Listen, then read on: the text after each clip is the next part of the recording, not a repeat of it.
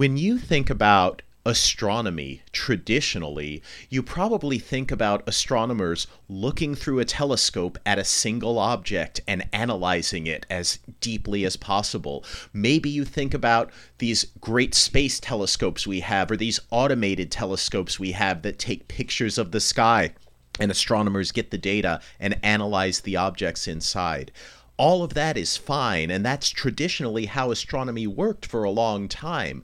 But now we are taking high precision observations of so many objects at once that this older technique of doing everything by hand, of analyzing objects individually for their specific properties, is no longer efficient. In a nutshell, we have too much data to involve a human at every step along the way. So, how do we deal with that today? How can we leverage the technology that we have to help astronomers make the most of the data they've collected? Find out on this edition of the Starts with a Bang podcast.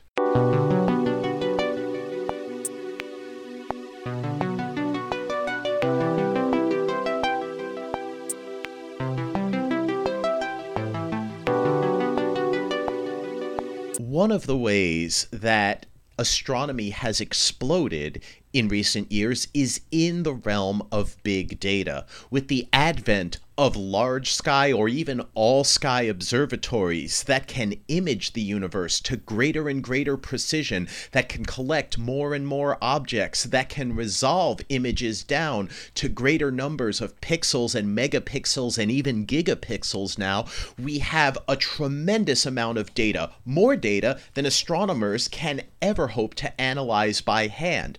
We first approached this problem with citizen science, where we basically recruited people to perform tasks over and over and over. But now we have to move even farther beyond that to techniques like machine learning that can analyze what individual astronomers cannot on their own. And here to help us explore that, I'm so pleased to welcome PhD candidate and astronomer Sankalp Gilda to the podcast. Sankalp, welcome to the show. Ethan, thank you. Very happy to be here. Yeah, it's it's very exciting to have you here. So, um, I want to start by asking you a little bit about this data problem that we have. And it's not a problem, it's like the dream of astronomers. But if we were to take a look at what is the amount of data that we're collecting on galaxies, for example, 20 years ago, 10 years ago versus today, and what we're looking at in the future. How is this field evolving in terms of the data we have? How has that improved over time? That is an excellent question, um, and I really loved your introduction about um, uh, you know the big data as you say, not a problem, but the big data opportunity in astronomy. Um, this decade, um, you know, 2021 to 2030, is going to be phenomenal as far as big data in astronomy is concerned. It's because some of our largest telescopes, our most ambitious missions ever, are coming online. Uh, we have the Nancy Grace Roman Telescope. Um, we have JWST, which is due to be launched later this year. Uh, we have LSST, which comes online in I wouldn't say 2023, uh, and which is which which is going to record the entire southern sky once every three nights. I think it's every three nights or every two nights, um, and which is absolutely phenomenal. Um, we're talking about terabytes of data every night. We've never seen anything like it. Um, to put things into context, uh, I believe SDSS, uh, the original missions, they they observed only a few thousand galaxies um, total over their entire uh, mission period. Um, whereas uh, Gaia, which is another telescope that has given us um, astrometric data for hundreds of billions of stars, um, well, it has really taken um, measurements, the sheer quantity of measurements uh, to a whole different level. So uh, going forward, um, I think we are going to need to use tools that astronomers haven't traditionally used, and that is where machine learning comes in. Yeah, I mean, we we've really gone from this era of, you know, astronomers would make observing plans, right? You'd say like, okay, I want to look at this region of sky with this telescope that I have with this instrument equipped. And, you know, it was phenomenal when we were able to get up to like 1 megapixel in terms of the number of pixels we can have on an image. And if we look today at what we're looking at, we have images that are gigapixels. We have images that are thousands of times as data rich. We have images that are much wider field at that same high resolution. And we have instruments that are automated, that are not just searching the sky for, you know, oh, I'm going to look here and catalog these objects, and I'm going to look there and I'm going to catalog these objects. We have, as you say, these much of the sky or even all sky surveys that are scanning the same regions over and over again, looking for transients, looking for brightenings and dimmings, looking for objects that appear or disappear for only short periods of time.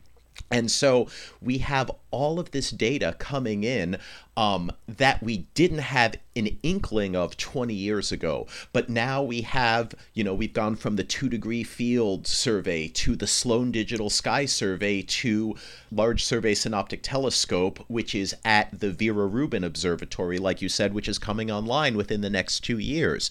We have in space, we've gone from, you know, the Hubble Space Telescope, which is incredible, but for narrow field views, that's going to be superseded by, as you said, the Nancy Grace Roman Observatory.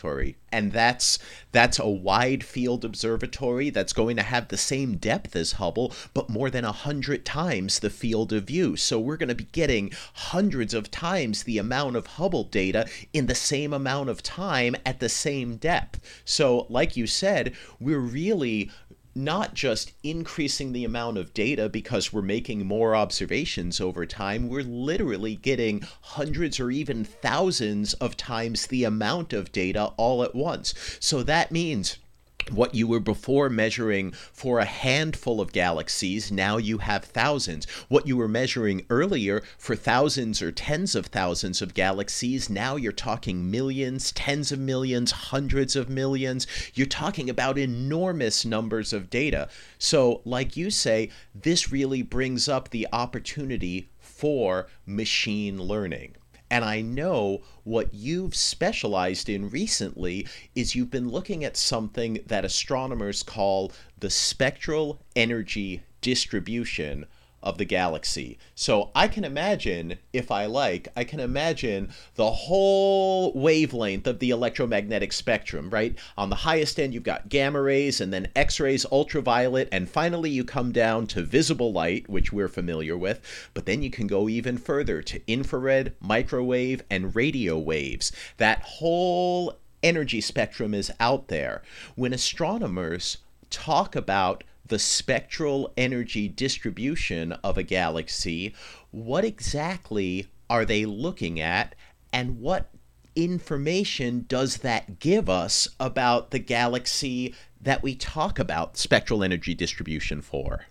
Yeah, that's a great question. Also, a great overview of the field and where it's going.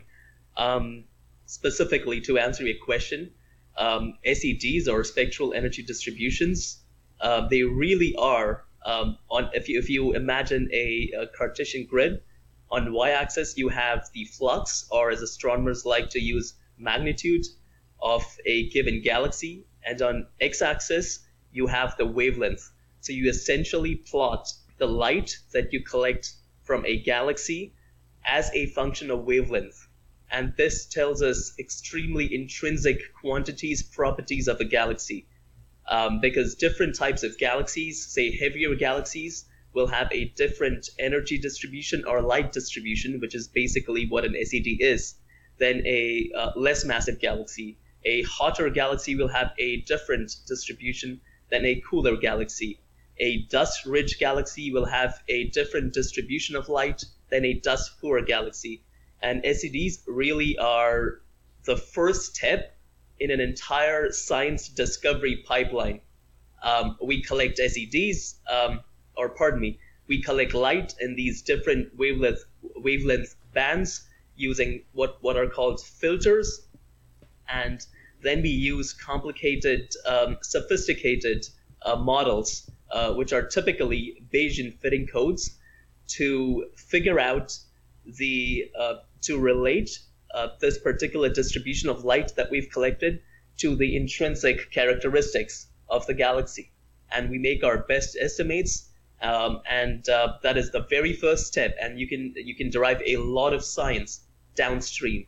You can say, hey, in this region of space, I see a lot of massive galaxies, or in this region of space, I see a lot of older galaxies. You can just using simple correlations, even um, you can actually derive um, beautiful scientific results. You know, and that's that's extremely interesting to me because one of the things I've been extremely interested in in my career is uh, sort of the formation and evolution of structure in the universe of this large scale structure, uh, how and where and when our galaxies born and what are their stellar populations and how do those populations evolve and how does that evolution impact the chances for life or the large scale structure? Um, where does that matter? Uh, things are different inside a rich cluster versus in a small galaxy group like our own versus in a field galaxy in a isolated galaxy that doesn't really have very much around it. Um, I liked what you said about some of the different things you can learn from the spectral energy distribution because you talked, for instance, about the temperature of the gas in a galaxy. And I know that's something we learn from looking at the X ray spectral energy distribution, whether you have uh, high energy or low energy x rays, what we call hard or soft x rays, that tells you something about the temperature of the gas in there. Um, when we look at the visible light and the ultraviolet and the near infrared, what we generally call the optical part of the spectrum, uh, you can see oh, are there a lot of young, hot blue stars in there, indicating a young stellar population, or are the stars in there mostly older and redder, um, which indicates an older stellar population? Uh, the infrared is going to tell you a lot about the dust that's present there including its temperature and its potential for forming new stars. And you're going to learn additional things in the radio as well. What i what i would like you to explain a little bit is you know i know you talked about okay we're going to use a bayesian fitting procedure um, and that's both general and a little bit non-specific. What i'd maybe like to think about is there are only a few galaxies out there relative to all the galaxies out there. There are only a few only a small percentage of them actually have these really good multi-wavelength observations across the full set of electromagnetic wavelengths. We have very few galaxies, you know, compared to how many galaxies we actually have, uh, where we know, okay, here's what it looks like in the X ray, here's what it looks like in the optical, here's what it looks like in the infrared, here's what it looks like in the far infrared, the microwave, the radio, and maybe even in gamma rays. Um, for the galaxies that we do have that for, where we do have that, you know, wide variety of spectral energy distribution. Is that sort of where we start? Is that sort of where we say, okay, here's what's going on in these well studied galaxies, and now what we're going to do is we're going to make templates for what do these galaxies look like and then, based on the parts of the spectral energy distribution that we do observe for the other galaxies, do we sort of do a weighted fit of, okay, it's, you know, maybe this percent likely to be like this galaxy and that percent likely to be like that other galaxy? Um, and this is extremely important you know not to say okay i'm going to look at this galaxy and i know what it is but is this something that really behaves as a useful tool when we start looking at enormous numbers of galaxies and we start saying okay we're going to calculate how likely it is that a galaxy is like this for a large number of galaxies? And so we start seeing larger scale correlations. How how does this work you, you've nailed it, Ethan. That is that is precisely it. That is um, the very first step is to collect these broad SEDs from um, close by galaxies where we can get really high, as in our high quality um, SEDs across uh, a very large swath of the um, uh, wavelength space. Uh, there is one more step before comparing these uh, SEDs to, say, SEDs in limited bands uh, for other galaxies. What we do is we use these uh, well observed SEDs and then we use them as templates to create computer simulations here um, on Earth.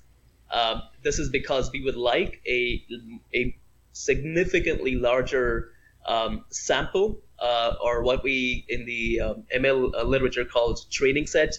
We would sig- we would like a significantly larger corpus, uh, which to use uh, to then compare to say a galaxy that is far away and for which we have observations in only certain parts of the wavelength space, uh, and then we use some metric to to compare the SED that we have observed to the entire corpus of SEDs that we have generated here on Earth. Um, earlier I mentioned Bayesian fitting. So Bayesian fitting really is a type of matching tool. Um, it really boils down to how do you compare an observed SED to a synthetically generated SED? Um, and the answer to that how is uh, in modern times uh, Bayesian fitting.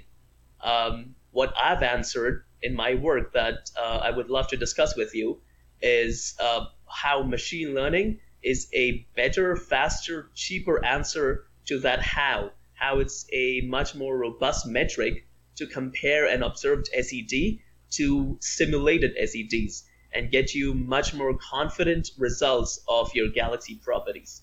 No, I, I really want to thank you for that. And we can, we can dive right into this because um, what I sort of described uh, before before you gave this wonderful introduction to the the process of machine learning is is how you would do it in the absence of machine learning, right? That you would say, oh yeah, we're going to take these things we observe, we're going to use those as the templates, and then we're going to fit it based on, you know, okay, this one matches this, that's fine there are two parts to what you said that I want to go into the details of. One of them is the Bayesian fitting part. And I think of Bayesian fitting as let's say I go out and I observe a distant galaxy only in the optical part of the spectrum. And I can say, okay, I see this much ultraviolet light, I see this much blue light, this much green, yellow, orange, red, maybe near infrared. So I have at these different wavelengths a different amount of flux, a different amount of light that I see coming from the galaxy. What I don't want to do is I don't want to say, oh, this looks the most like this type of object that I've seen, and so it's probably that. That's extremely risky because what there could be is there could be maybe a thousand and one galaxies that are close to this. And one of those galaxies is an oddball, but it matches what I see really well. And the other thousand galaxies are very different than the oddball galaxy, but they're very common. And they are mostly, you know, there are way, way more of them. There's a thousand times as many of them as there are of the oddball rarity if I just took the best fit, I might say, and this galaxy is probably an oddball also. But if I do Bayesian fitting, I'm way more likely to say, you know, it's probably like the common things that it looks like rather than the rare thing that it looks like. And I feel like that's a clear example of what you get with Bayesian fitting that you would lose if you just went and picked the most likely thing. That's that's precisely correct. Um, once again, you've given a very wonderful description of of why we use Bayesian fitting. We we found and we know just from experience that humans can be um, very uh, poor uh, judges when it comes to comparing huge quantities of data so we want to take the judgment um, away from the human and in the hands of proven algorithms. Um, and the reason you describe is, is a major reason why we do this. We want to take into account uncertainty. We want to take into account, hey, if the flux or light in this yellow area, in this yellow band, is this much, uh, how confident am I that my instruments have collected precisely, say, 10 units of light? Uh, is it 10 units plus or minus two units? Um, that's that's one part of it. The other part of it is when we go back and compare this observed SED to our corpus of SEDs, uh, how confident are we about the light or flux distribution in various bands, in various um, you know colors um, for for the galaxies in the corpus? How common is one galaxy compared to the rest? Which is which is the uh, specific example that you picked. Uh, for reasons like this, uh, we have traditionally chosen to work in a Bayesian framework that allows us to robustly take into account uncertainty while comparing uh, one quantity with other quantities. In this example, that one quantity is observed SED, and um, other the other quantities are SEDs from our computer simulations. That's great. And this is this is really great. The Bayesian part, it sounds like what it gives you is it gives you a way to not just include but to include quantified uncertainties and how that impacts your conclusion and also quantified probabilities. How probable is it that this galaxy has this this particular SED versus that particular SED versus this third particular SED and and using the Bayesian approach allows you to not only do that it allows you to quantify that as you said free of any human biases but then you've got the second important new part of what you're doing, which is the machine learning part.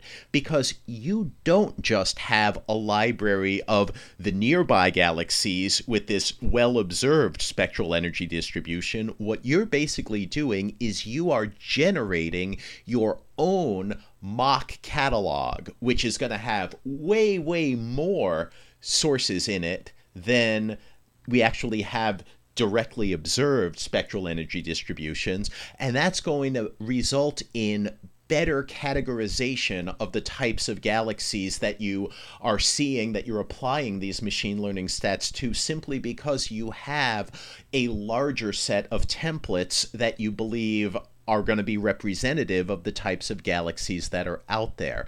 Can you talk me through how you generate these mock catalogs and why they're so important to the process of machine learning? Absolutely. Uh, another fantastic question. So, in machine learning, uh, we have a saying you can never have enough data. Uh, machine learning algorithms are extremely data hungry. Um, this is because essentially what they um, there are a number of machine learning algorithms um, including um, neural networks, which falls into the category of deep learning. Um, I, I mention uh, neural networks because they're all the hype these days, and for good reason, but I digress. Um, so, what machine learning algorithms really are uh, is they are pattern identifiers and pattern matchers. So, if I have a large training corpus, uh, a large corpus of simulated galaxies and their SEDs, and again, I have their corresponding galaxy properties. Um, and I know this because, you know, I've generated them on my computer, so I've controlled every aspect of the pipeline, so to speak. What I can do is I can train some algorithm, I can train a model to learn the high dimensional uh, pattern between the input, which is which is the set of flux values, and the output, which is the set of galaxy properties. I can say to my model, hey, I'm going to throw, throw this large amount of data at you, and I need you to figure out what the pattern between the input and output is, so that once you've learned that pattern, if I give you a new galaxy for which you haven't um, uh, which you haven't seen in the training set, you can then go ahead and tell me what the corresponding output should be. Um, and this is why we, we've, gener- we've worked uh, very hard to generate a large number of galaxies, um, simulate a large number of SEDs. Um, still not large enough. Uh, that's future work. I'm actually working on another paper right now. Um, but again, I digress.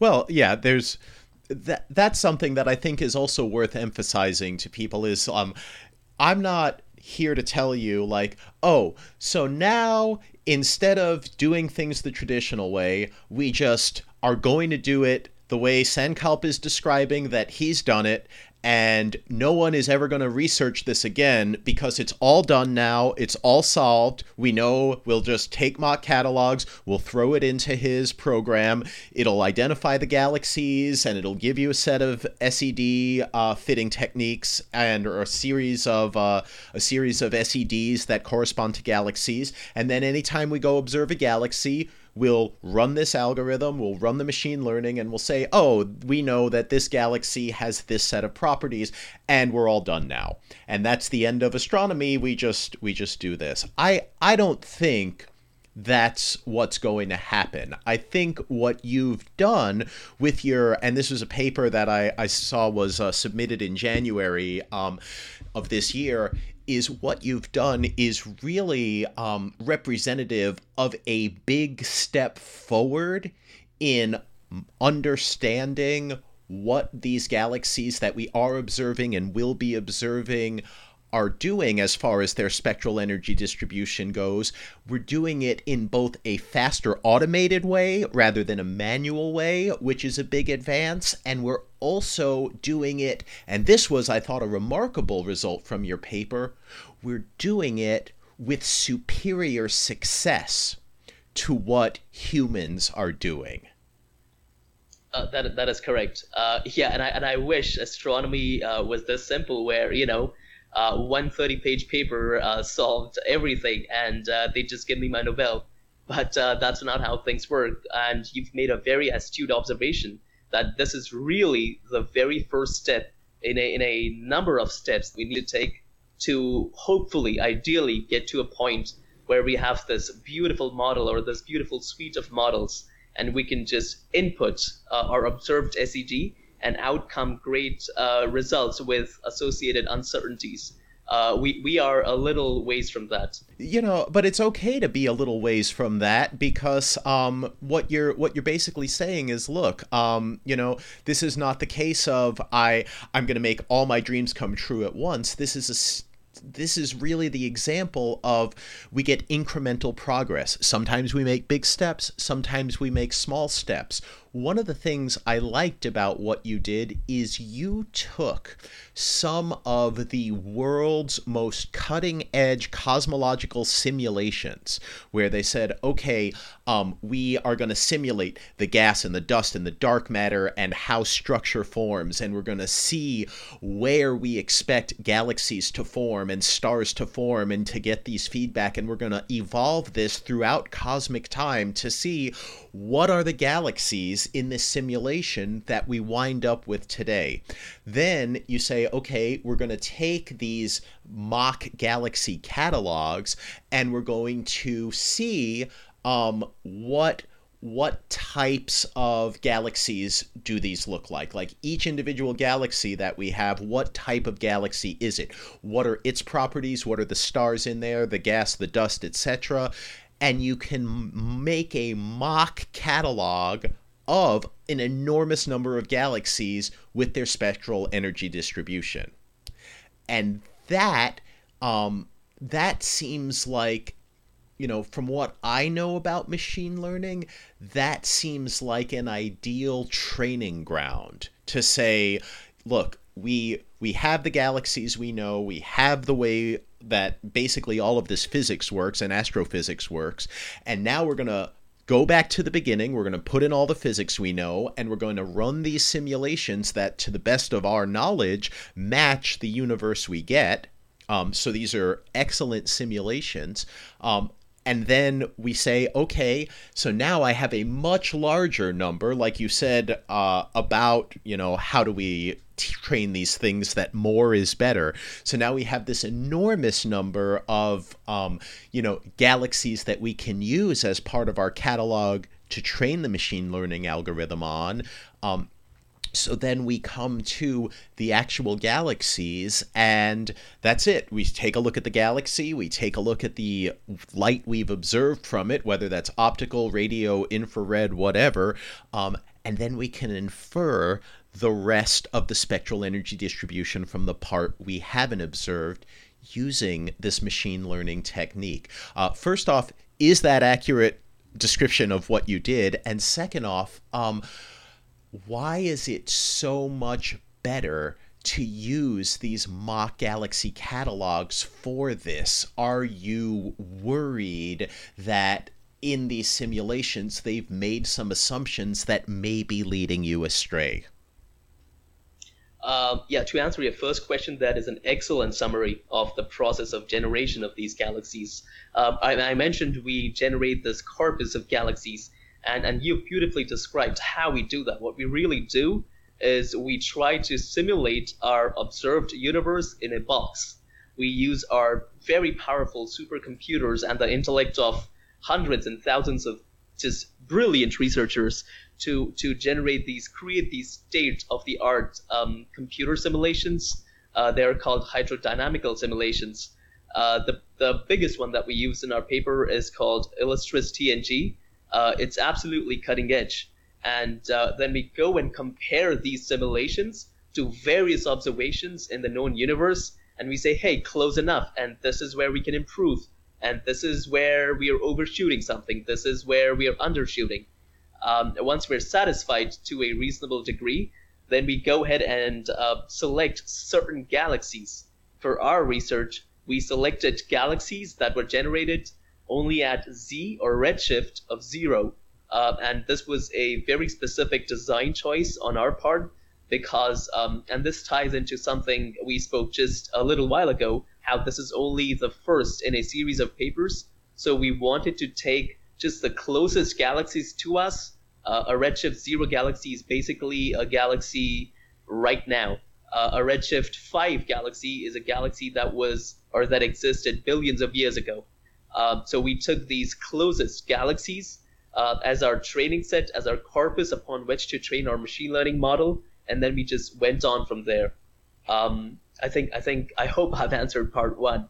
Um, part two um, are we worried that the, the training set that we're using, uh, if they're not completely representative of reality? Absolutely. We're 100% worried about that. Um, at the end of the day, um, our predictions are only as good as the simulations of our galaxy, um, and which are only as good as these complex hydrodynamical simulations are, um, which really ties to how well do we understand the physics of galaxy formation? How well do we understand the physics of galaxy evolution? Um, there is certainly a long way to go there. Um, in fact, um, for a current paper, which is a follow up to the paper that uh, we've been talking about, um, what we're doing is we are using um, this original training set of simply simulated galaxies uh, with observed galaxies and we're saying, hey, this particular simulated galaxy looks very close to this observed galaxy. Let's say there is a degree of uncertainty. Uh, let's say we're completely off, but chances are we might be close regarding their uh, similar nature. How do I modify my simulated galaxy in its flux space to more closely resemble my observed galaxy? So we are we are essentially using reality as a guide to mold our simulations. And um, our hope is um, with the second paper uh, that we are able to produce more accurate uh, and more robust results. So uh, I hear your concerns. Absolutely, that was a big concern for us, um, and we are addressing it. But nonetheless, something that I would like to highlight is uh, even with that big stipulation that our results any results that we predict on real galaxies using Mirkwood, that's the name of our model, um, are only as good as our simulations. Uh, even with that big stipulation, we found that our model uh, performs better than current state of the art Bayesian fitting codes by orders of magnitude, both in um, accuracy, both in quality of um, predicted uncertainties, and in runtimes, especially in runtimes, we were um, a couple of um, um, orders of magnitude faster. Um, typically, these Bayesian fitting codes they run on uh, supercomputers. Uh, whereas uh, Mirkwood, uh, which is the model that I coded up, actually ran on my workstation that I'm using to communicate with you right now, um, and it ran at 12 hours. Whereas uh, Bayesian fitting codes, they take uh, thousands and thousands of CPU hours to run. Now that's that's very impressive because that's that's a clear metric in terms of computational time and power required, uh, where it's very obvious how superior the machine learning uh, version of this is over the traditional uh, computationally intensive Bayesian fitting uh, that doesn't leverage machine learning. But you also said this other part that I thought was fascinating that your derived results were more accurate, that they were able to uh, better account for uncertainties, and they were able to, um, you know, evaluate the relative importance of the different bands to reach particular predictions. Um, why or how, or is this even something that you know? Uh, do you evaluate um, what you use? Like, how do you know that this machine learning tool is better at classifying and determining properties of these galaxies than the traditional Bayesian fitting. Like, I know that there's this interplay of theory and observation, but it sounds like this interplay is actually a little trickier that it's not just theory and observation but simulations are are a big part of that as well um, can you sort of tell us how you evaluate this um, to know that the machine learning version is better than the traditional Bayesian fitting method? Certainly, and that's a that's a very important question to answer. Um, so just to recap, since these are computer simulated galaxies, which which means we know their um, true properties, um, and just to quantify that a little bit, in in with our paper, um, we used four galaxy properties: um, the total stellar mass in a galaxy, the total um, metallicity in a galaxy, the total dust mass in a galaxy, and the instantaneous star formation rate. Um, we used these four metrics, and since our training data is simulated, we know for each associated SED, for each galaxy, what, what should be the true values for each of these four properties. Then what we did was uh, we trained our machine learning model on a subset of, of these um, galaxies. Let's say we have 10,000 galaxies. We train our model on 9,000 of these, and we use the, the remaining 1,000 to test uh, the predictions of our machine learning model. Um, we do this in a repeated cyclical fashion, and um, the term for this in the industry, in ML industry, is cross validation.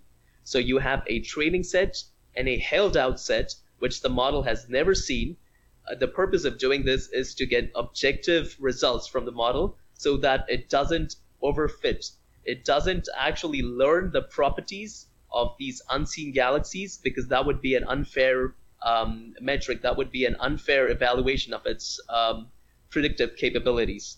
Uh, so in this particular example that I took uh, 10,000 galaxies and division into 9,000 and 1,000, uh, we do this 10 times which means we get predictions for these four properties for all 10,000 galaxies.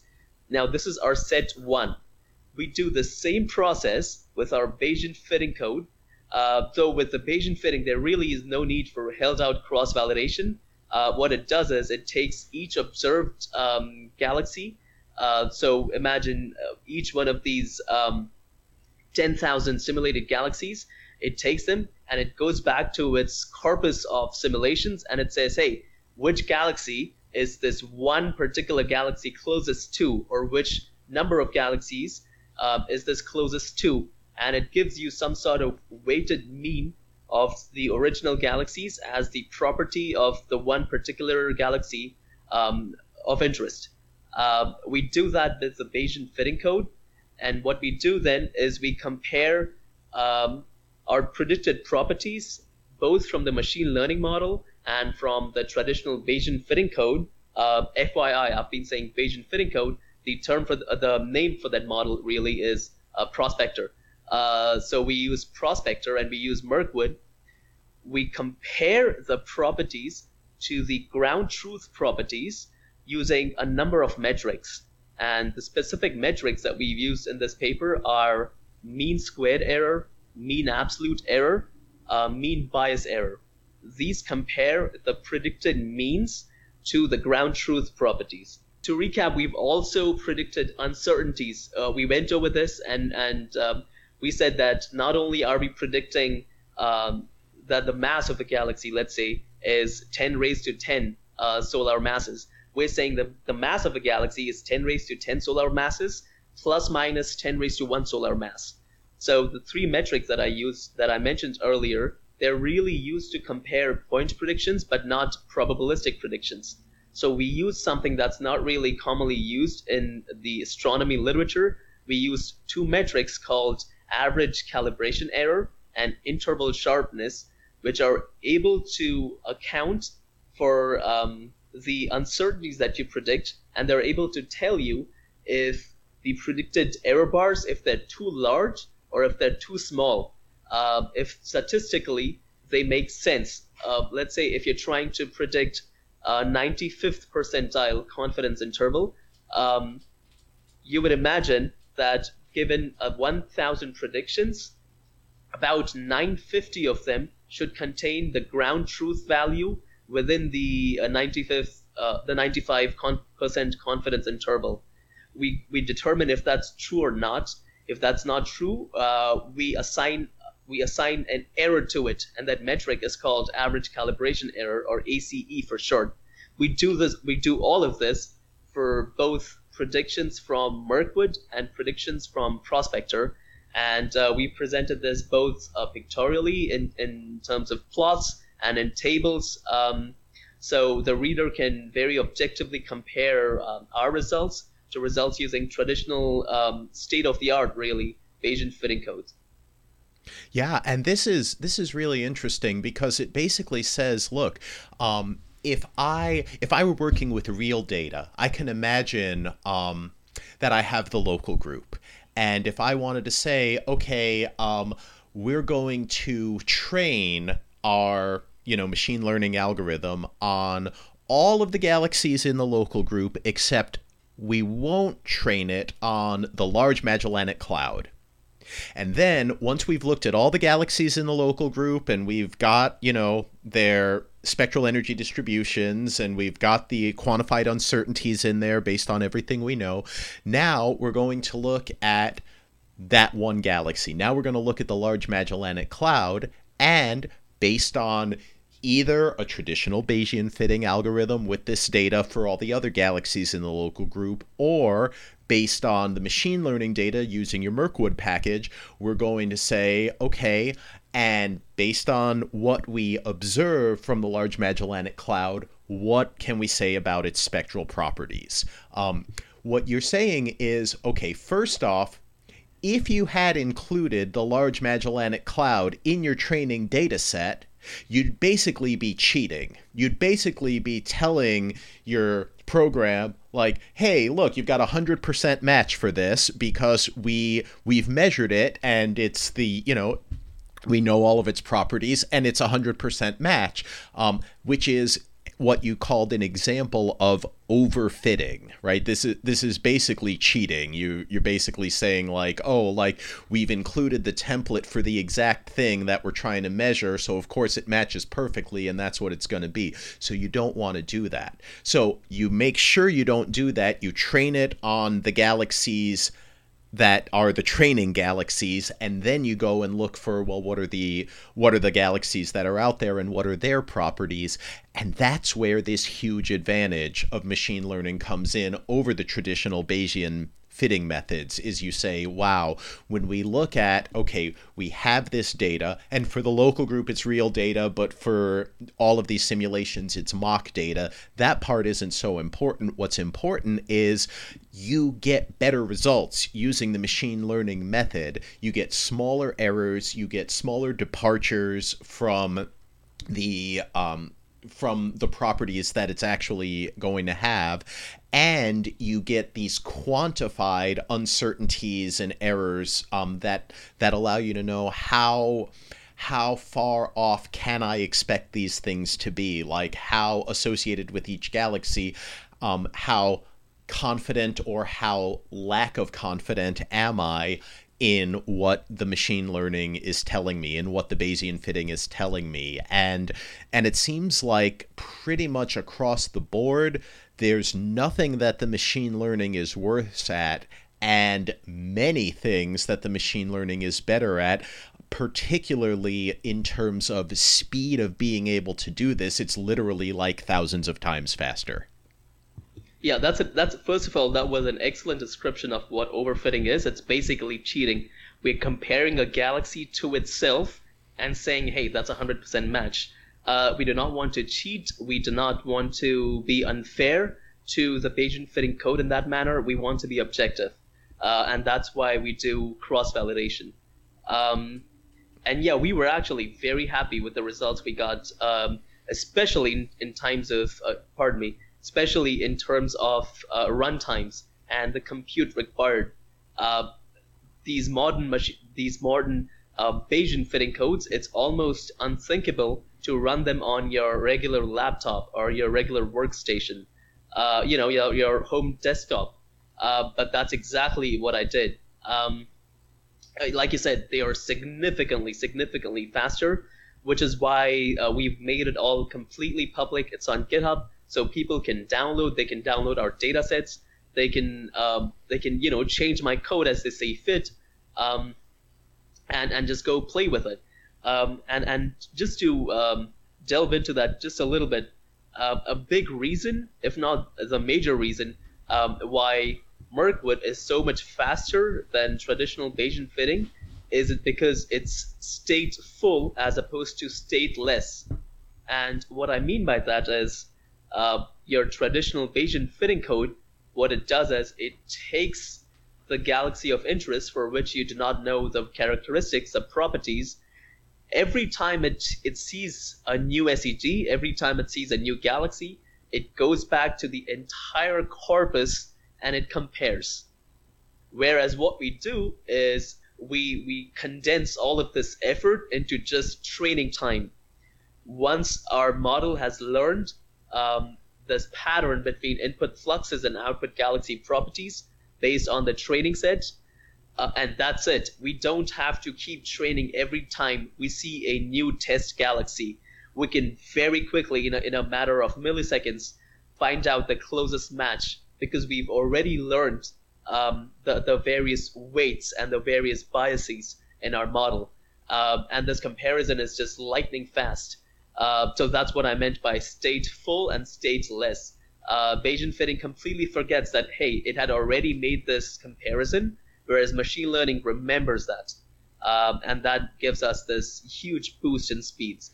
That, that also seems to lead to a pretty interesting corollary, which is that as we collect more and more and more and more data, right? As we g- get more spectral energy distributions for more galaxies, uh, either from simulations or from actual data, um, what's going to happen is machine learning is going to get faster and Bayesian fitting is going to get slower for the exact same reason that for machine learning, you have more templates, more for the machine to know. And basically, as soon as it sees something, it can go to a more advanced step down the line where it already has categorized it as it's in this family, it's in this subfamily, it has these probabilities assigned to it, etc. Whereas for Bayesian fitting, you basically, the more galaxies you look at, the more galaxies you have to compare your new observations to, so it's slower. Yeah, that's perfect. That's a perfect description of um, of the differences, and uh, it's also important to mention that because uh, that is a big reason why I believe machine learning is the way uh, moving forward. Um, Bayesian fitting is, is beautiful. Uh, it gives you a good error bars. Um, it's it's rooted in um, very robust mathematics and statistics, uh, but it doesn't scale, and that's a big big drawback. Um, we started this uh, podcast by mentioning how um, this decade, if not the century, really is the century and decade of, of big data. We expect our uh, corpus of, of data to increase by a factor of several orders of and orders of magnitude. Um, there there is a lot of work being done in literature um, and in industry to speed up Bayesian fitting codes, but the, in sheer terms of runtimes and and just uh, quality of results, uh, machine learning models and deep learning models specifically, uh, they really rule the day. Um, and yeah, yeah, like you said, um, this is going to be more and more of an issue going forward, um, which is why uh, this also kind of uh, segues into why it's important in astronomy to have your code open source. Um, because if we as a community decide that this is what we're going to do, this is we're going to uh, invest our time and resources into into developing more sophisticated and um, specialized machine learning and deep learning algorithms, it's important that everyone has an equitable access to them. Um, just because uh, you know sometimes it can get expensive to train these large models, and not every person or not even every university or every uh, institution has the compute resources to do that. Which is why once they're trained, it's important to release these models out into the world so everyone can use them. Um, and another reason is if we make, if for instance, I've put Mirkwood on GitHub, if I made a um, coding error, if I if there's a bug in my code, or if I realize, hey, I know this is a problem, but it's just beyond my capacity uh, or beyond my coding abilities in Python to solve it, it's important to reach out to everyone and to seek help. Oh man, I, I remember this personally when I was in grad school. I was so thankful for uh, codes like Ed Bertschinger's COSMICS uh, simulation. This so this is gonna date me as to how old I am, but yeah, I remember that simulation, and I remember being so happy that I could download it and I can run it and I could compile it myself. And if there were additional things I wanted to program into it, I could because it was there. And it was the same thing early on with the first uh, CMB simulations after WMAP came out, after the WMAP data came out. Is you could download it and you could apply these masks to it and you could do the spherical harmonic decomposition of it and you could you could dive into the data yourself. You could you know manipulate it in a certain way and look for skewness and kurtosis and all of these you know intricate details. And it's really you know i'm just geeking out about it because that's my specialty. But in any specialty i think having access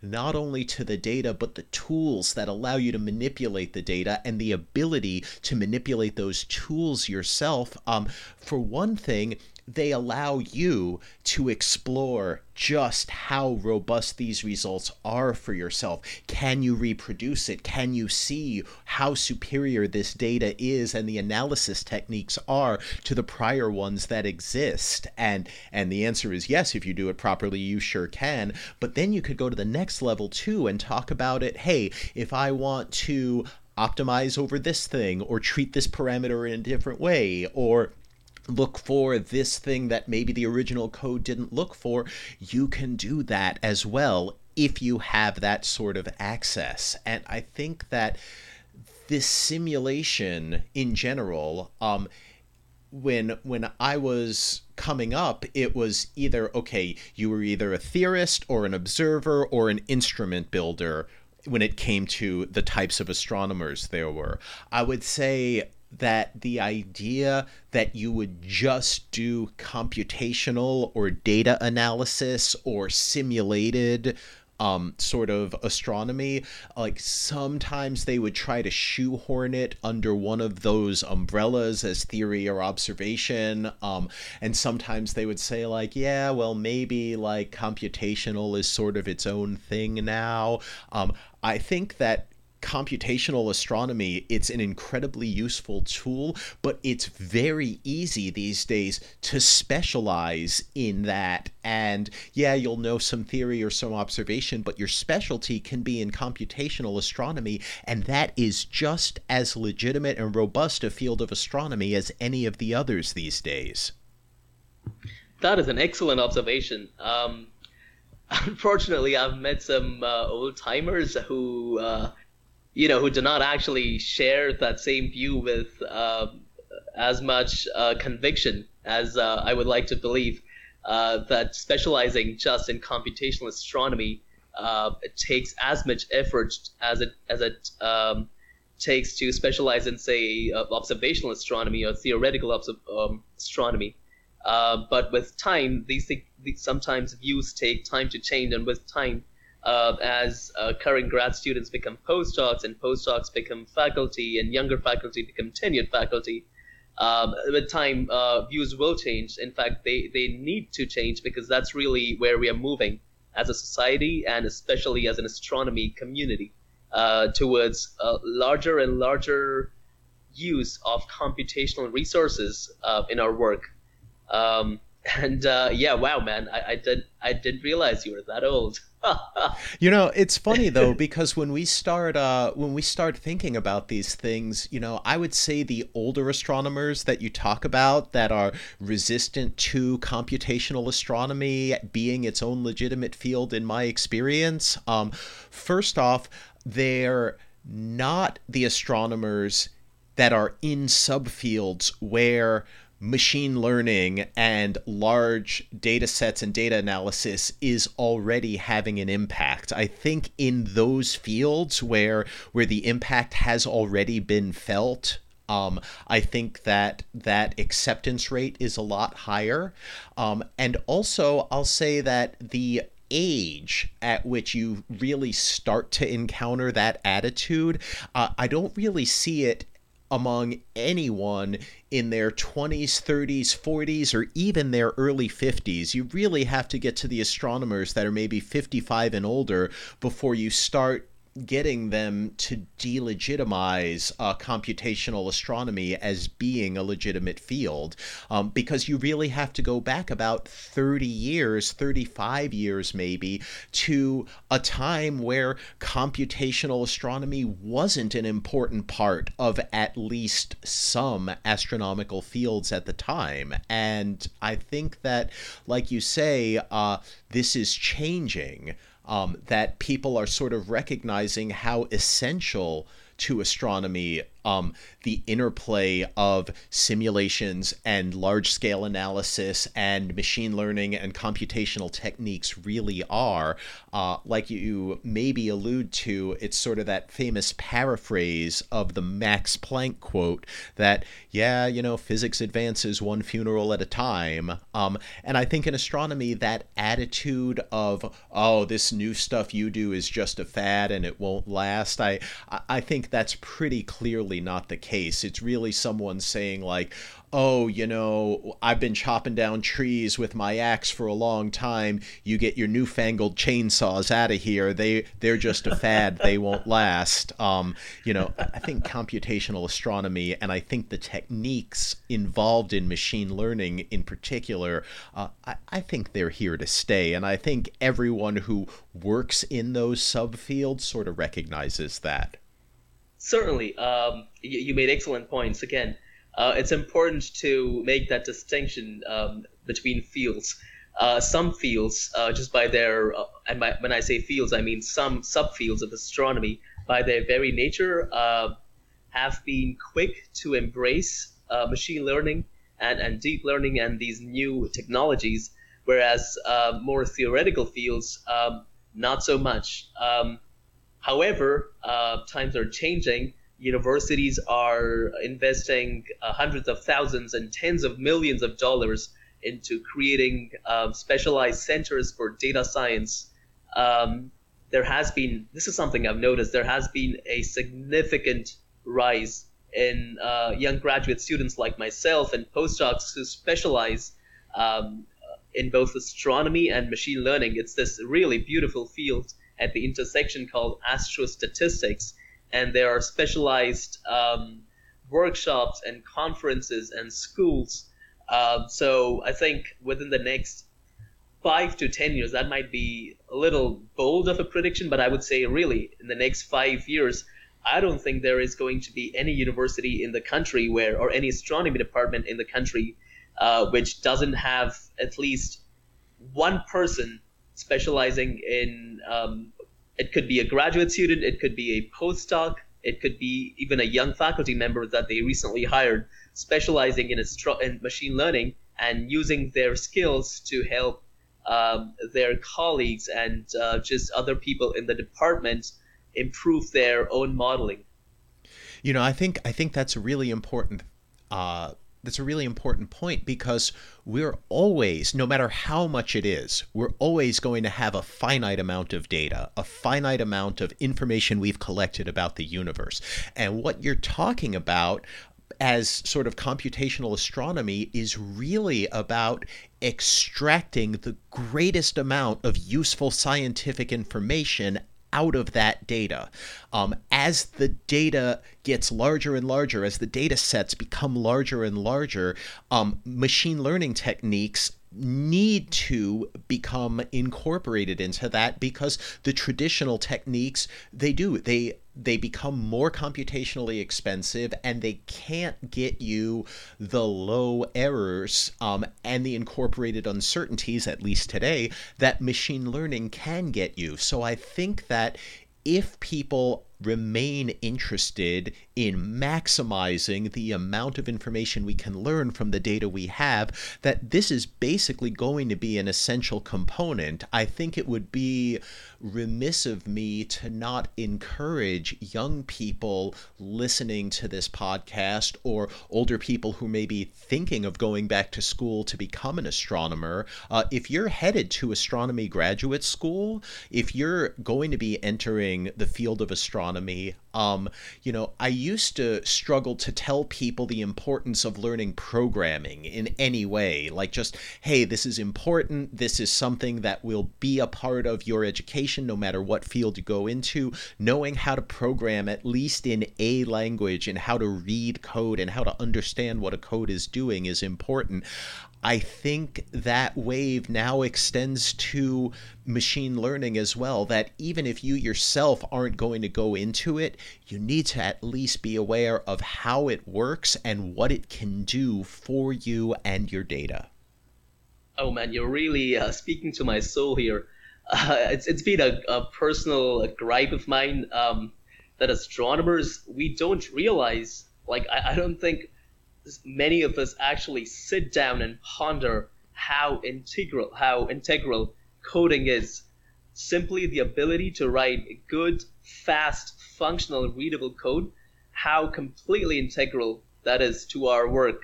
Uh, a large number of times, uh, you know, when I go out in public and I just talk to folks and say, "Hey, I'm an astronomy graduate student," uh, so many of them ask me, like so many, uh, so how many times have you, you know, looked at the night sky through a telescope? Is that how you collected data? And I've had to inform them and educate them that you're talking about 50 years in the past. Now we have these massive, massive telescopes who collect our data for us and they just throw it to our computer and we spend majority of our day just writing code to extract value from the data that's on our computer. Uh, so um, I think your advice to younger students um, is is beautiful. Uh, it's very important, and I would also encourage them. Maybe their departments do not offer courses, uh, specifically programming courses. Uh, there is there are so many resources out there just on the internet. Uh, I would encourage them to look for them and actually learn how to become a better programmer. And I think that by itself uh, is going to really speed up uh, their uh, progress in, in uh, graduate school. Um, I've seen, um, including my my old uh, my own code when I was a younger graduate student, uh, it was so inefficient. It would run so slowly, and I would have to wait hours, if not days, to to get results. And then I actually invested time into learning how to code properly, how to optimize, how to use um, different code optimization tools uh, how to figure out where exactly in my pipeline is the code taking the, the most time to run. Uh, all these steps and my and my game really improved. Uh, and then you add machine learning and deep learning knowledge to it, and it really takes your um, graduate school journey to the next level. So I would uh, absolutely agree with you in your advice to people, especially uh, students looking to get into graduate school in astronomy uh, spend time learning how to code, spend time learning uh, machine learning tools. There are various, various resources out there. You have Coursera courses, you have um, Udemy courses, you have YouTube lectures, you have so many codes that are publicly available on GitHub just to educate yourself. Um, and that's because that's the future you know it's it would be foolish not to do that. Yeah and something else that i would encourage people to do if you are an astronomy grad student and you are trying to teach yourself some of these things and you find some code that you're working with and you have questions about it um don't be afraid to email or you know otherwise contact the author of the code if you're looking at the code, trying to understand the code, trying to reproduce the code yourself or write your own version of it, and you have questions, this is astronomers generally like talking about their work to other astronomers. So, um, you know, even if you feel isolated where you are, you don't have someone who's working on the computational program or problem you'd like to work on. Um, you can reach out to people and they they generally actually like it, which is not something I think younger people in the field generally appreciate. They're normally intimidated to write to older people and be like, "Oh, that person doesn't want to talk to me. That person doesn't want to um, that person doesn't want to waste their time on me." A lot of people they're going to be excited that someone is looking at their code. They're going to be excited that someone's interested in the same problems that they're interested in. And as a result, you can wind up actually learning a fair bit from the people who did that. I love the idea like you said also of teaching yourself how to do it because that's that's hugely important. I remember my advisor when I was uh, learning to program at the, you know, at the grad school level at any rate, uh, he was like, "Okay, well, I want to make sure that you know what you're doing with uh, programming. So I don't care what language you use, use whatever you're most comfortable in, but uh, write me a program to computationally uh, compute to 0.1% accuracy the first 1,000 zeros of this Bessel function.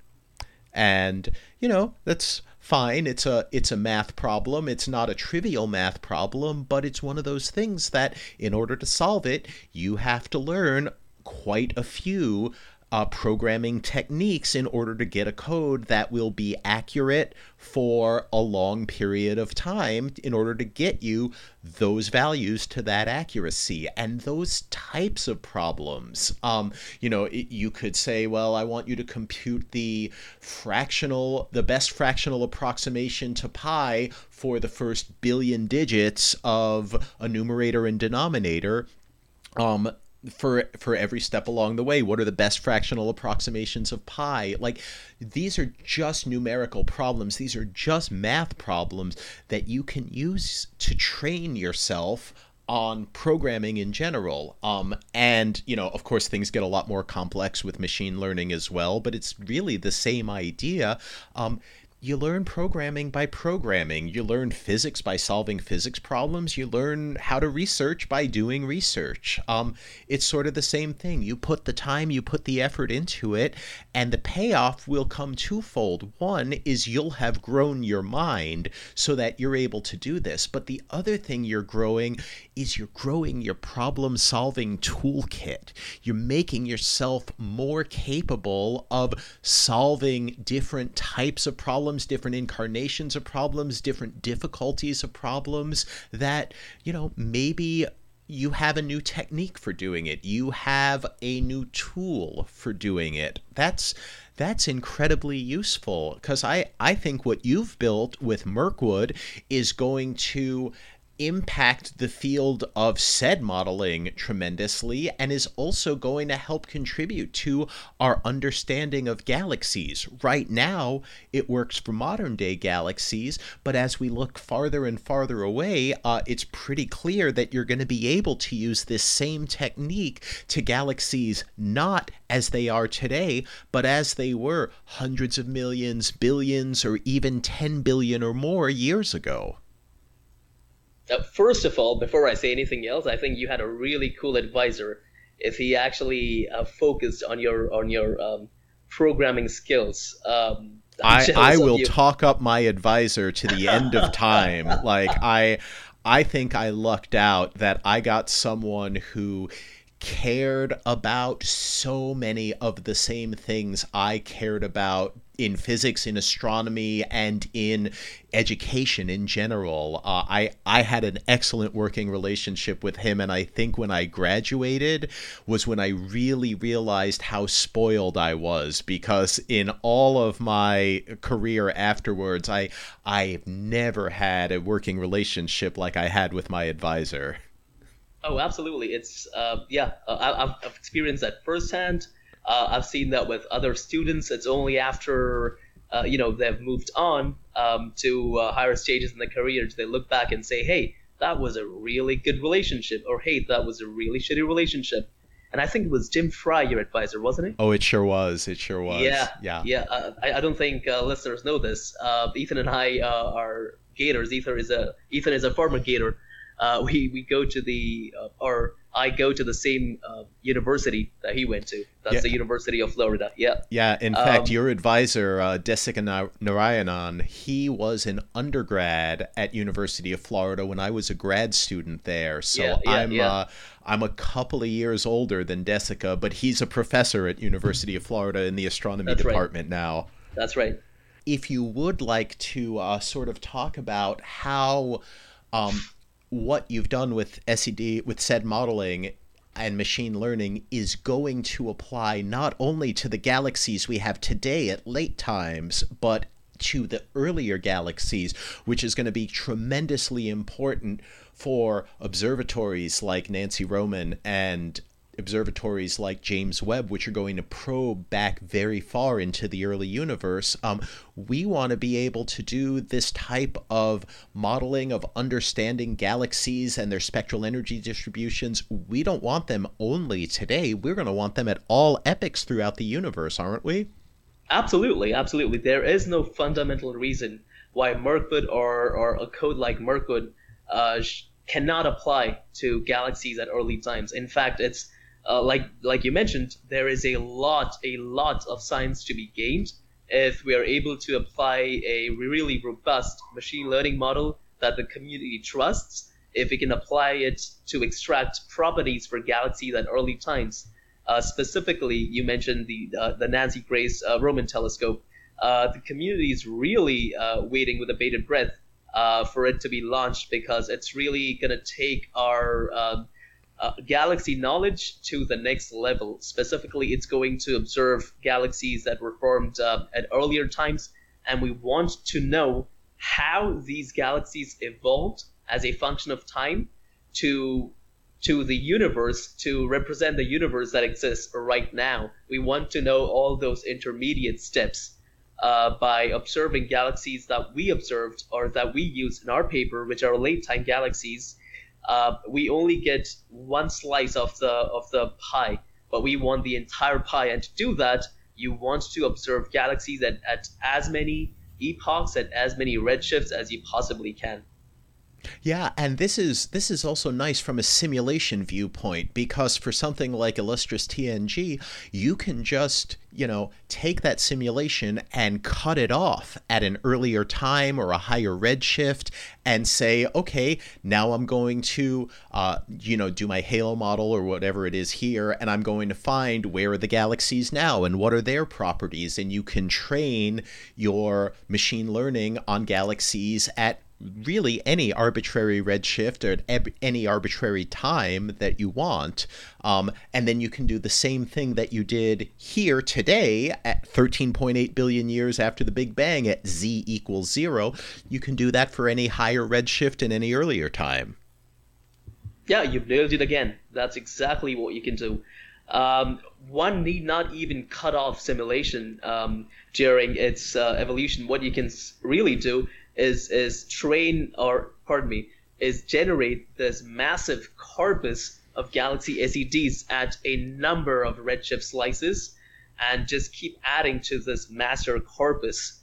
Um, your machine learning model it can train in an online fashion, which means let's say um, five years from now, um, a new state-of-the-art simulation that, that is, say, better than Illustris TNG comes online, what you can simply do is add its simulation to your master corpus, and your machine learning model does not have to train from scratch. It can just it can use the original data that it has or uh, the original patterns that it has it has recognized by training on the original data set, and it can just enhance that pattern or those patterns by training on these new data sets. And then you have this really beautiful pattern matching ability to that'll take you from your input flux space to output galaxy space, and then you can throw any any observed galaxy at it, and it should ideally give you uh, its properties. But like we said earlier in this podcast, we are a little ways from that point.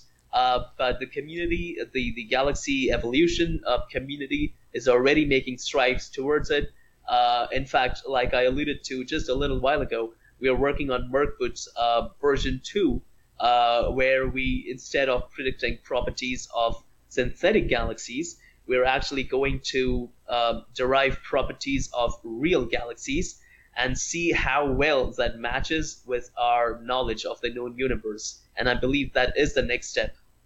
Well, that's that's very exciting. So, what we can do is, you know, look forward to a time where we can basically look at any galaxy in the universe at any time, where we observe it in whatever wavelength band we observe it in, um, and then we can say, okay, I'm going to apply this robust machine learning suite that's already been trained and already learned based on all of this other stuff that's out there. And I can know to whatever degree of confidence my observations admit, um, I could know, hey, uh, how do I classify this galaxy? What are its properties likely to be? What is what's this probability distribution of what it's actually like? Um, which is wonderful because it gives you a snapshot of how any galaxy in the universe that you can make these observations of like hey i can know a whole lot more about this galaxy than just the part i observed because the machine learning is going to tell me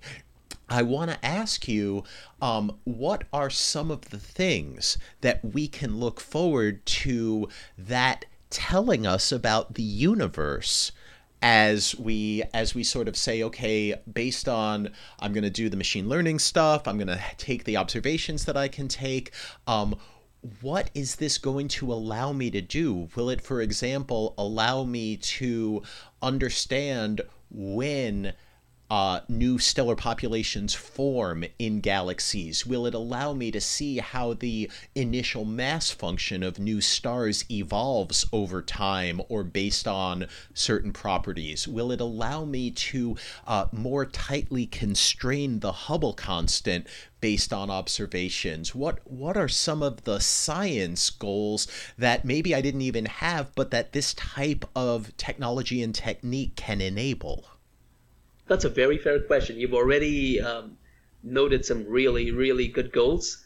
Um, I'm, I'm going to be specific because, like you said, there are just so many things that we can do. Um, deriving galaxy properties from their SEDs is, is absolutely the first step. Once you have robust, believable properties, you can just, you know, the you can go paint the town red. Uh, specifically, uh, with respect to our, our Mirkwood version 2 paper, uh, what we're aiming to do is uh, we're again observing nearby galaxies, but this time we are trying to correlate the properties, the galaxy properties that we derive to galaxy morphologies. And we're trying to see if certain types of uh, certain shapes of galaxies uh, tend to um, cluster in certain in, in, a certain area of the parameter space. And, and if so, uh, what does that tell us about the the differentiated evolution of different uh, of galaxies with different morphologies. That that's a very specific question that we're trying to answer. Um, like you said, there there's just way too much to mention with respect to what else uh, we can do with these properties. Uh, if I had to pick a big one, I would say if one is able to derive the entire star formation history, uh, just a recap for the listeners. I mentioned that one of the four galaxy properties that we derived in our Mirkwood paper was the instantaneous star formation rate, which means the star formation rate in a galaxy at the moment we observe it. Star formation history is just star formation rate as a function of time. So how did how did star formation evolve in that galaxy uh, since that galaxy was born itself? Uh, that by itself uh, will tell us a number of things, uh, say about quenching mechanisms in galaxies, deriving robust star formation histories can tell us about different quenching mechanisms and different uh, starburst mechanisms. Uh, if we see that in certain types of galaxies, uh, star formation um, curves, star formation history curves, follow a certain shape, uh, we can start asking, hey, why does star formation burst occur at a certain point in these galaxies' histories? Or we can try to uh, differentiate between different types of quenching mechanisms, which is an open question in the field, and and we can uh, put more confidence in our results. And this is a direct uh, result of the fact that the properties, the galaxy properties that we derive using machine learning algorithms, are significantly more confident about their predictions than properties derived from um, traditional Bayesian fitting codes, which means the star formation history uh, plots, the curves, star formation history curves, um, and the quenching mechanisms that we assert as a result of studying these curves, we can be so much more confident about them. And, and that by itself is a big deal. So you're basically saying that what we could do with enough data and a, um, I guess, a smart enough machine learning thing that that's been trained enough so it's smart enough. Um, we could basically do something like look at anything we want, like from the pillars of creation to the cigar galaxy to, um, you know, one of those weird interacting pairs of ARP galaxies. And you could say, oh, um, well, based on what we know about the universe, we know enough information that we can tell you. Um, how stars are forming in it now, how long this episode of star formation is going to last, what's going to quench or stop the star formation from occurring, and when and how will um, sort of this signature of ionized hydrogen, will this signature of these dark nebulae, will the new material that can form and grow stars, when will that all be gone? When will this process be complete? That we could potentially, if we can get our machine learning to know enough about the universe, we could potentially just make a measurement of a new object and know the answer to all of those questions and more that's the dream, Ethan. That's that's absolutely the dream. Um, we're not there yet, but we are working very, very hard to get to that point. And boy, oh boy, when we get there, um, just science is going to explode. Um, our, our knowledge about how our galaxies came into being, and since most of the mass in, in galaxies is really, or in the universe is really dark energy and dark matter, um, we we will be able to make very bold more accurate predictions about the nature of dark matter itself. You know, I, I love that goal too. I, I also love that you have both the enthusiasm for the long term big goals that your research is helping the the field of astronomy reach, but you also love sort of this day to day. Here's what I do in the trenches. Here's what I do when I go to work. I work on this problem. I I do that like you you love both of those steps. I think a lot of people in you know, not just astronomy, but I think in any scientific field, uh, they struggle to find something where both that big picture, that enormous landscape of a forest of their field, and also those individual trees about where they are right now on any particular day, that you you very clearly have a passion for both of them. Would you uh, would you have any advice for someone on trying to find that for themselves? Absolutely. Um, it's funny that you use that analogy of forest and trees because uh, I like giving unsolicited advice to people all the time when I say that exact thing. Don't miss the forest for the trees.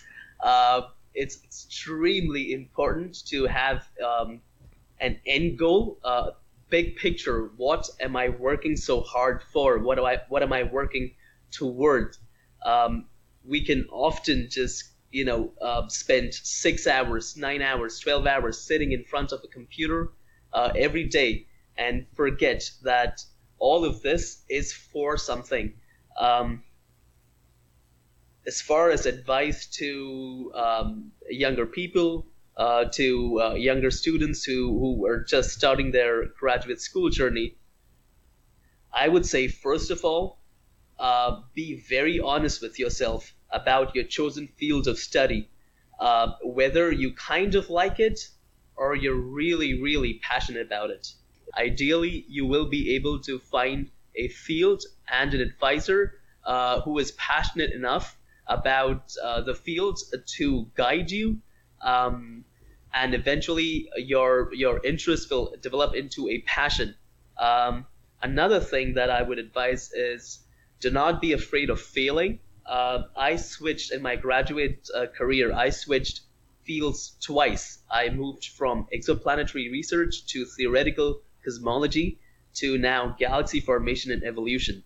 Uh, don't be afraid to take big steps if you realize that what you are doing was not something that you really thought it was, or your interest wanes and you find some other field really that much more attractive.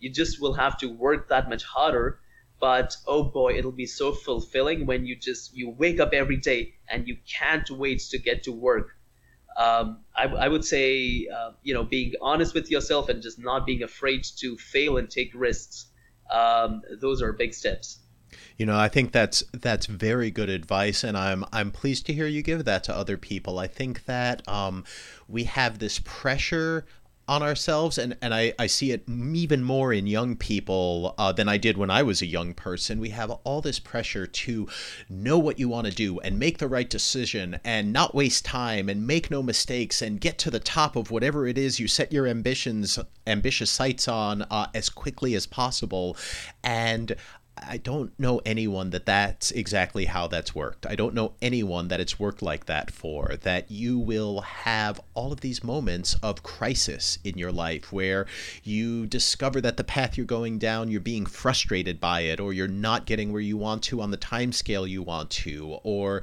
um, you lose passion for a specific project that you're working on. And, you know, I, I think whenever that happens, it's okay.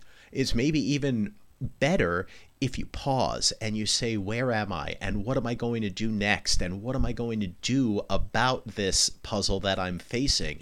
I think the big thing is to make sure you reckon with it. And then once you've reckoned with it and you have a, like, here's what I want to do as a course of action for it, um, you know, to, to don't be afraid to change directions. Some people that I know, even in astronomy and astrophysics, made their best career moves and most successful uh, discoveries or advances after having one of those crises. Um, so I'm really pleased to hear you sort of, you know, not only echo that in your own words, but to also give some unique advice for finding your passion, finding someone who helps you uh, pursue it, and also for just going ahead and going for it, even if the outcome is uncertain. Sankalp, I want to really thank you for a wonderful and wide ranging discussion. Uh, almost doctor, astronomer, Sankalp Gilda. So close, so close. Uh, do you have any final advice for uh, our listeners before we wrap this up? Well, let me begin by uh, thanking you for inviting uh, me to speak with you and with your audience. This is the first podcast that I've ever done, hopefully, not the last. It was a treat to talk to you about so many things about my research, about uh, graduate school, um, about my paper. Um, as far as final parting thoughts, um, I would say find your passion. Uh, once you found it, work hard and work smart. Um, and I think those things will really help you reach your goals in life. Well, that's wonderful advice, and thank you for sharing it with everyone. I'd like to thank all of you out there for tuning in. The Starts with a Bang podcast is made possible through the generous donation of our Patreon supporters. I'm so pleased to thank everyone donating at the $5 a month level and above to help make this possible. Thanks go out to Chad Marlar, Jeffrey David Maricini, Rob Hanson, Samir Kumar, Thomas Moore, Matt Conroe, Tim Graham, Aaron Weiss, Charles Buchanan, Chris Jakutas, Chris Shaw, Dominic Turpin, John Methot, John Van Balaguyan, Pavel Zuzelski, Pete Smoyer, Pierre Franson, Punitive Expedition, Stefan Bernegger, Ahmed Likamsi, Brian Terry, Danny, David Charney, Denier, Flo, Frank, George Church, Hellbender, Jens Kroger, Jerry Wilterding, John Kozura, Jose Enrique, Juan Jose Gomez Garcia, Marcelo Barnaba, Mark Armstrong, Patrick Dennis, Pedro Teixeira, Rafal Wojciech, Randall Slimak, Sean Foley, Vlad Pashkovsky, Adam Robinson, Adrian Griffiths, Alan Parikh, Andrzej Chovanek, Andrew Jason, Arnulfo Zepeda, Ben Head, Bob Unger, Brainwise, Carl Iddings, Chris Hilly, Christoph Hipp, Chuck Dannon, Dan Steelen, Dana Bridges, Darren Redfern, David Taschioni, David Wolf, Dick Pills, Dwayne Williams, Fraser Kane, Gabrielle Nader, Glenn McDavid, Hannah Khan, Inga Strumke,